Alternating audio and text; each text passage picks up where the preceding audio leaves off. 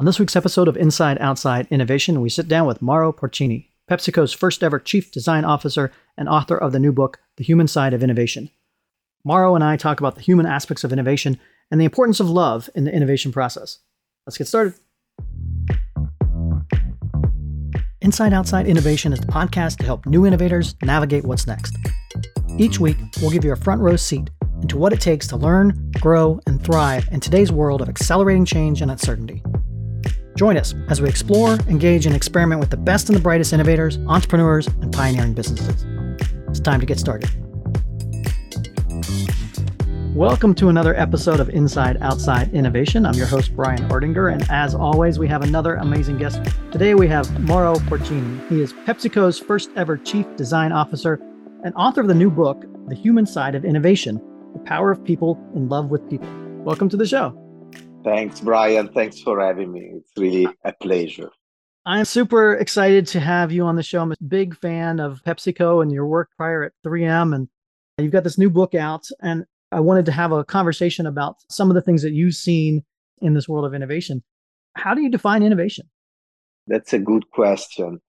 Every time you touch the status quo, every time you take something, anything, it could be a product, it could be an experience, it could be an institution, anything in your life, and you try to change. And now this change could be directed in a positive way, it could go in a negative way, it could be a major change, disruptive, breakthrough, as we call those kind of changes in the innovation world. It could be very incremental, very minimal. But anything you do that changes the status quo is innovation by definition. I like that definition because I think a lot of people get hung up on the fact that innovation, they think it has to be the biggest change in the world. I've got to come up with the next flying car. But you talk about in your book, innovation is not just about that. It's about incremental improvements. It's just creating value in change. This point we are both making right now, I think is extremely important because often people out there, media, opinion leaders are looking at companies investing in innovation. And if they don't produce the next iPhone, they're like, well, they're failing. They're not really extracting the value that they should from that innovation team, that design team, whatever is the form and shape of that innovation organization.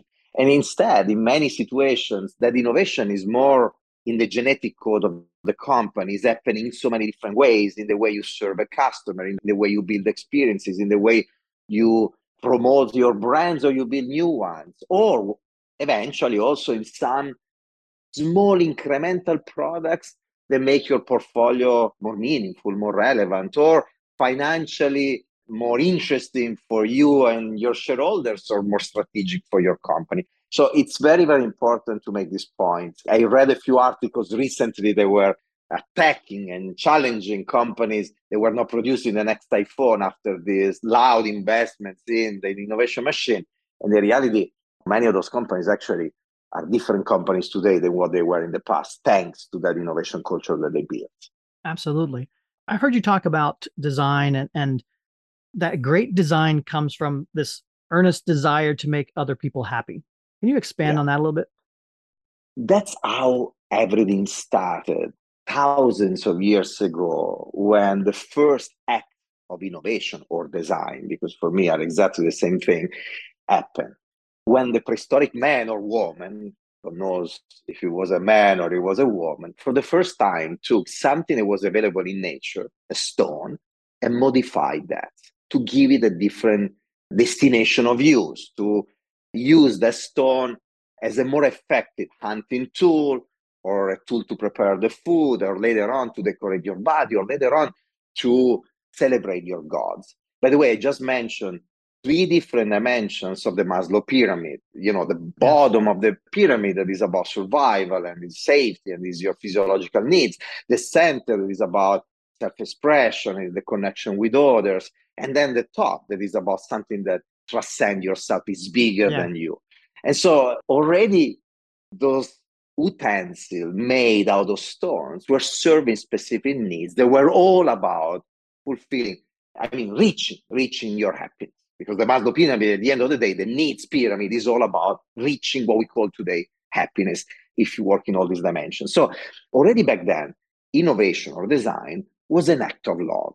This is how I start also the book. Innovation is an act of love. An act of love towards yourself, if you are creating this for yourself. But obviously, already back then, we were organized in little communities. We have people around us. We wouldn't have the concept of family yet.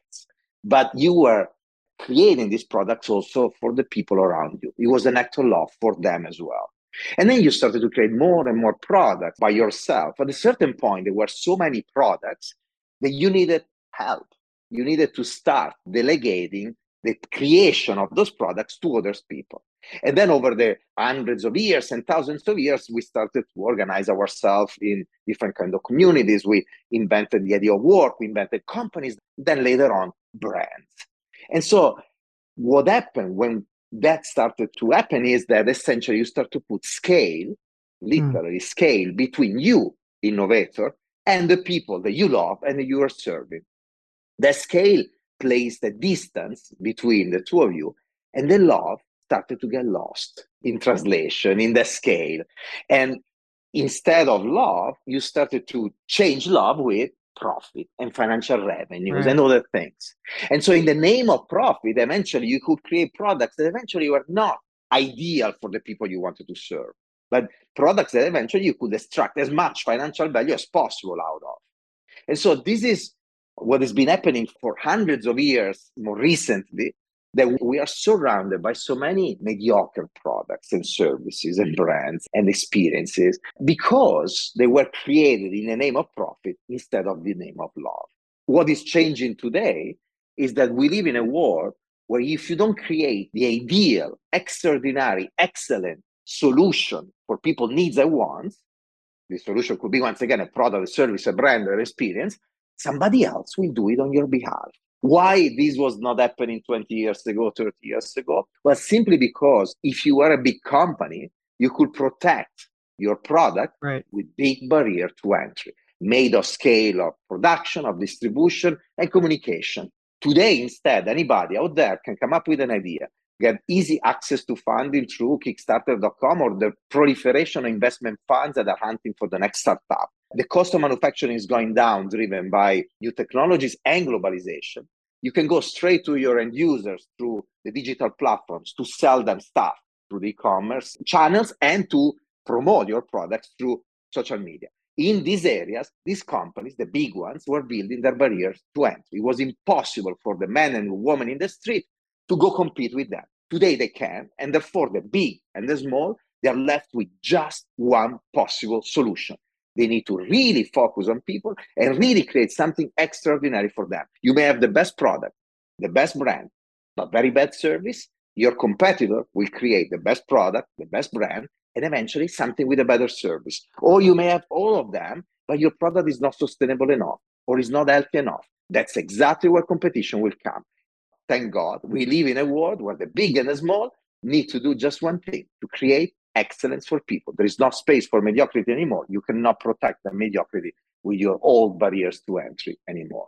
I love that concept. And coming back to the idea of innovation as love, if you think about one of the best acts of love is solving a problem for somebody. And at the end of the day, that's what innovation is. It's finding a problem and solving that problem for yourself or whoever's having that problem.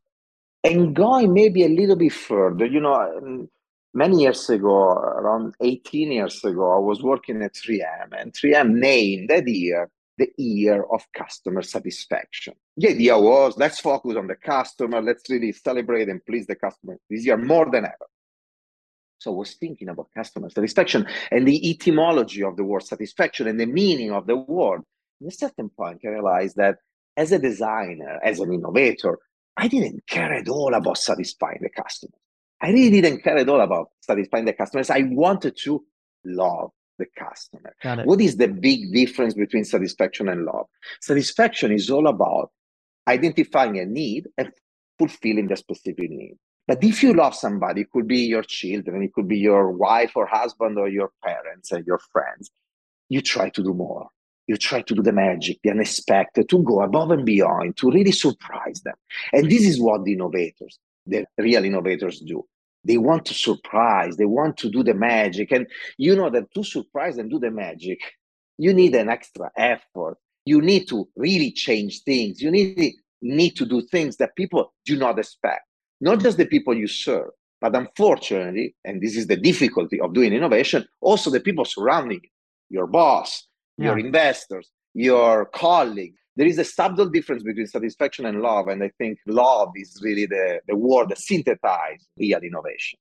And that's a great segue, because you talk about in the book how you have to go after and find these, what you define as unicorn employees, the employees that possess a lot of these key talents that you're talking about. Can you expand on what a unicorn employee is and why it's so important to have them in your innovation space? Well, the first definition that is also the subtitle of the book is they're people in love with people. So until now, we talked about how important it is to refocus everything on people. That's the second people in the sentence. We briefly talk about love that synthesizes essentially everything. The first people, I started to focus on the first people of the sentence that are the innovators, the entrepreneurs, the leaders of the world, the designers.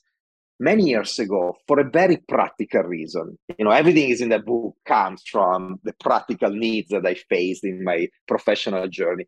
What was this need? Well, I was building design teams in 3M, and I was hiring people, and I had a series of technical skills. They needed to be the best possible designers. They also needed to be business savvy. They needed to have also, a series of characteristics that were very clear to me.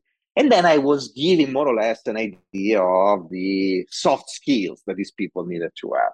And very soon I realized that it was so difficult to find the kind of talents that I wanted. They had all the technical skills, they had the business skills, but they were missing something was important to move projects forward. Something else happened in parallel. I was there to introduce design thinking and design-driven innovation, or as we call that kind of innovation, human-centered innovation in 3M. And I was studying every other company, what they were doing, how they were applying innovation, big companies, small companies.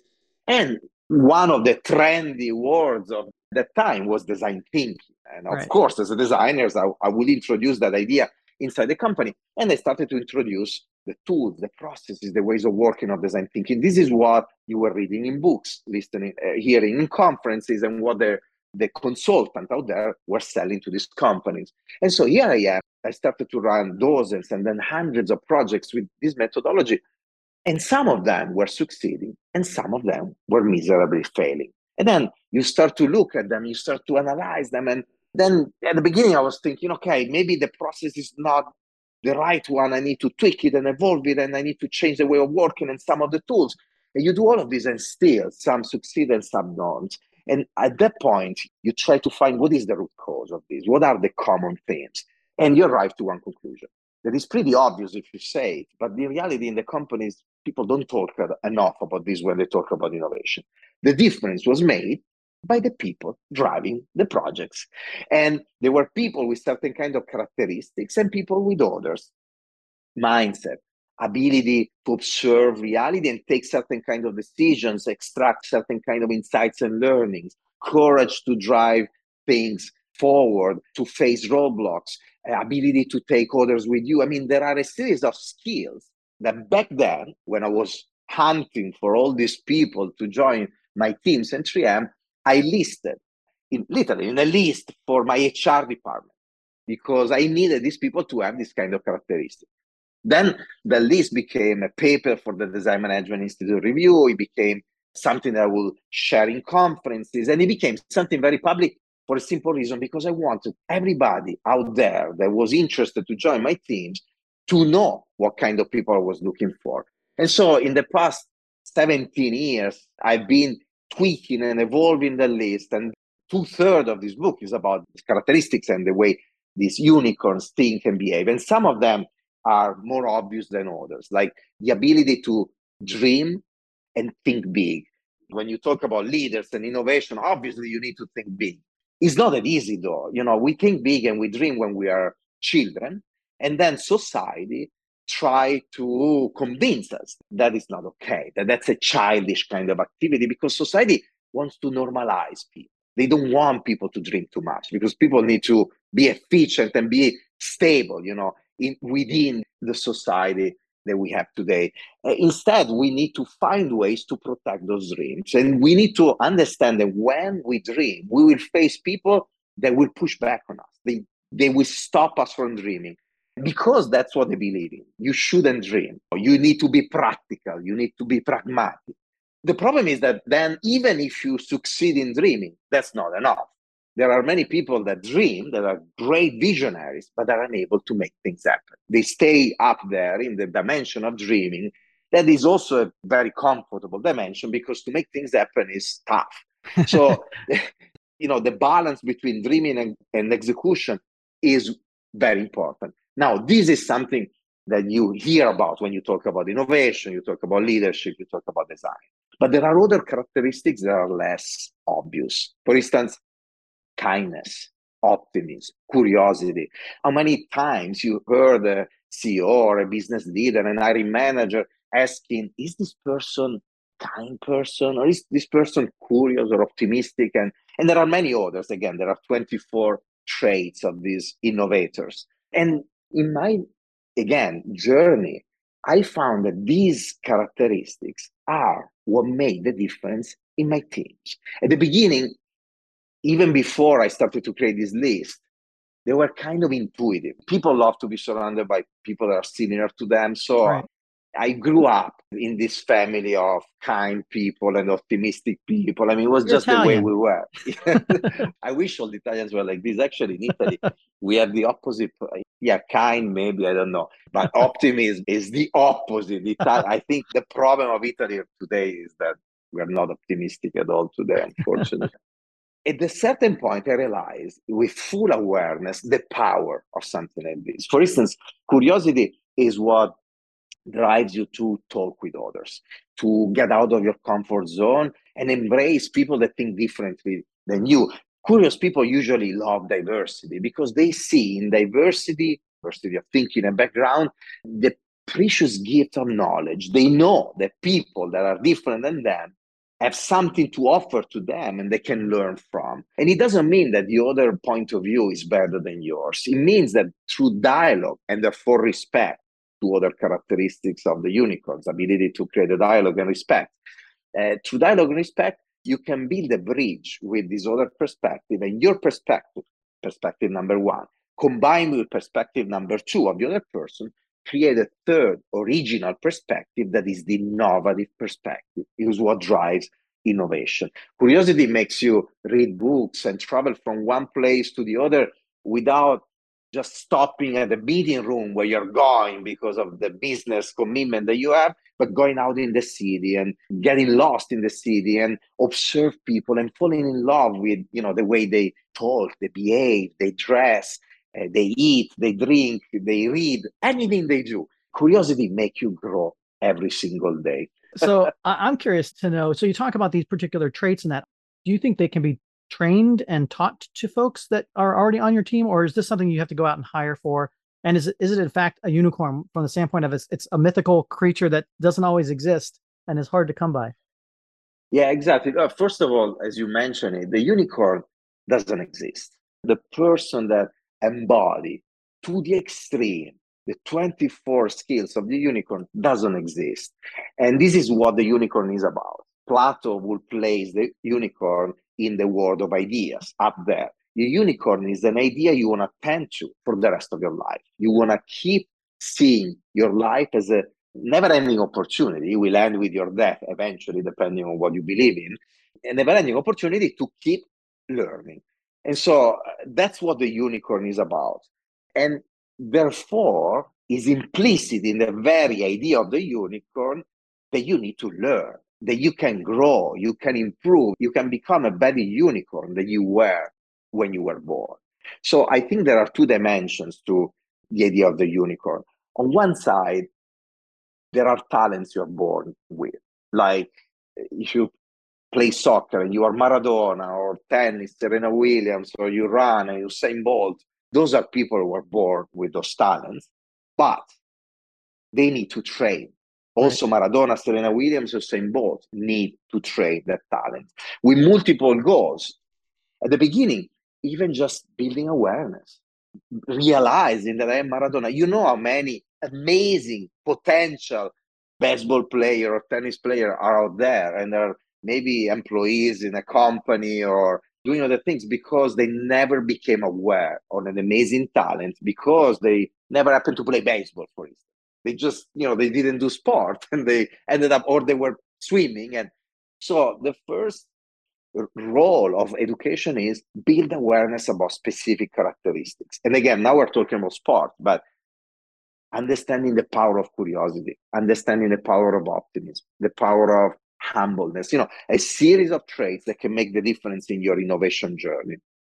The second goal is that once you're aware, you want to practice so that you can take it to the next level.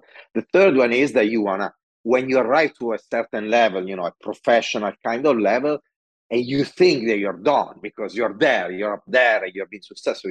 You did amazing innovation projects. You are Maradona. Somebody stop learning. Somebody stop growing. And this is a big mistake driven by the opposite of one of the characteristics of the unicorn, that is arrogance. And the characteristic is that humbleness combined with confidence. So short answer, partially is natural talent, partially is training. You may be born with less of a natural talent as a unicorn than somebody else, but you may become a better unicorn than a natural talent if you practice and if you get that kind of education. You brought up the fact that you've got to be a natural learner and continually prime that pump. How do you stay fresh and current and connected to new ideas in that? Look, I practice that idea of curiosity I was describing also earlier, but while in the past was kind of random, like I was just curious by nature, but you know, it was very inefficient. Sometimes I was more curious, sometimes I was less. Today, I force myself to be extra alert and really, you know, for instance, you may already understand from this conversation between the two of us that I love a lot to talk. And you put me in a room, we start to talk, and I start. And then I learn over the years, when you are in the room and you meet people, people you know, but especially people you don't know, that if I was talking too much, I was wasting the opportunity to learn from others. So one of the things I learned to do is to stop and listen more. Listen is so, so important. And also, not doing that just in a casual occasion, but also during a business meeting, during a design or innovation meeting. And this is so important because often people, for lack of confidence, are there in those rooms, filling the gap of the silence with words to justify their presence there, to build their credibility, even if what they're saying is not really meaningful to the conversation, is not really adding value. There are so many of these people. And today I'm almost bothered by that because I feel it in my skin, like a waste of time, a lack of efficiency in that kind of conversation. I think we should talk when we add value to bring to the conversation, and we shouldn't when we don't. By the way, this value doesn't need to be just intellectual value. Maybe there is a moment that we need a joke or some irony, you know, to create a different vibe in the conversation. So I'm talking about that, but this is something extremely important, I think, and we need to always keep in mind. And then finally, a little trick that again happened very spontaneously for me. I am very, very active in social media, especially in Instagram, in LinkedIn, and I post every day in Instagram especially. And so posting every day, you always want to have interesting content to post. And so this forces you to walk the streets of life and be curious and see people around you and always hunting for an interesting thing that happened so that you can snap that picture that could become content. And it's not just the picture, but it's the story behind that picture. So you need to observe, you need to understand what's going on, and then you need to give an angle, a perspective that is your unique. That helps so much, being alert and looking around and always observe what's going on around. Well, what it also allows you to do is to make mistakes. Like you can try things and you get better as you try things. I imagine the first time you posted a picture of your shoes was maybe not the first best conversation piece, but I know that you do it on a regular basis. And having the ability to learn and grow and change as you experience and do things, that's probably an important trait as well. Yeah, you say two things that I think are very important here. One is consistency. You may do things that at the beginning look weird, but if you do it consistently, because in a consistent way, then it becomes part of your brand. Or you may do things that people perceive as not authentic because they're like, that's not really him, you know. or her in your social media or at work, in what you do every day, in your company. So at the beginning, there will be this uncomfortable situation. People want to know, why you're doing certain things. But if you keep doing that, sooner or later, they will understand that you really believe in what you're doing. So consistency is very powerful, but it requires a little bit of courage and getting out of your comfort zone at the beginning. When you disrupt, you do things differently. So obviously you work at a company like PepsiCo that's always doing some amazing things out there in the consumer's world and headspace. What are some of the trends that you're seeing or that you're excited about? Well, there are three with an overarching platform that could be codified as an additional fourth trend in our industry, but they're common also in many other industries. Sustainability, health and wellness, personalization, enabled by technology. Technology could attach itself to all of these dimensions and really change the game.